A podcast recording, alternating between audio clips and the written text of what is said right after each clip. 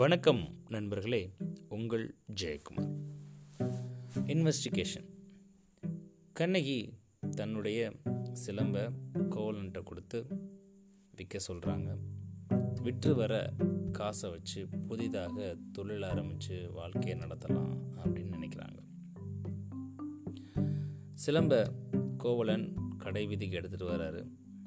அந்த மதுரை வீதியில் ஒரு பொற்கொள்ளன் இதை பார்க்குறாரு.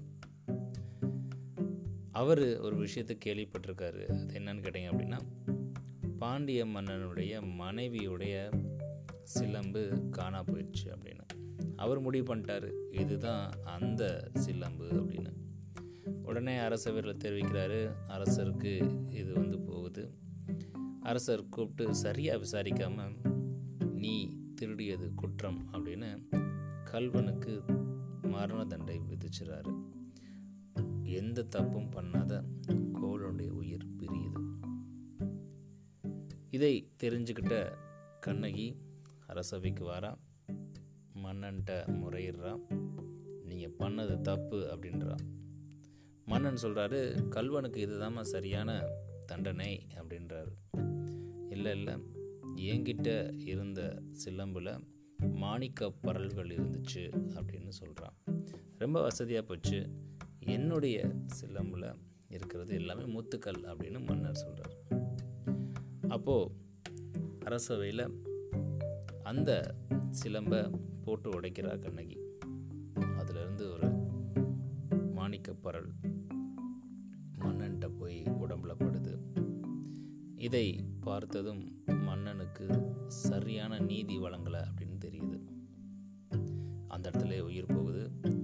இதை கண்ட மன்னனுடைய மனைவியும் மண்ணில் சாயிறாங்க. அவங்களுடைய உயிரும் பிரியுது. நீதி அப்படின்றது எங்கே ஆரம்பிக்கும் அப்படின்னு கேட்டிங்க அப்படின்னா சரியான விசாரணையிலேருந்து தாங்க ஆரம்பிக்கும்.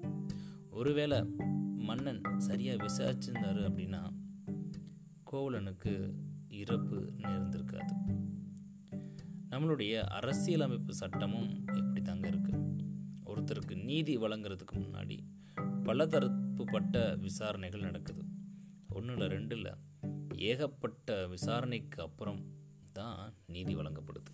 எடுத்தோமா கௌத்தமா அப்படின்லாம் எந்த விதமான நீதியும் நம்மளுடைய சட்டத்தின்படி வழங்கப்படுறதில்ல. நாமளும் ஒரு செயலை கண்டிக்கிறோம் இல்லை அதிலிருந்து நீதி கிடைக்கணும்னு நினைக்கிறோம் அப்படின்னா அதில் முழுமையாக விசாரணை செய்ய வேண்டும்.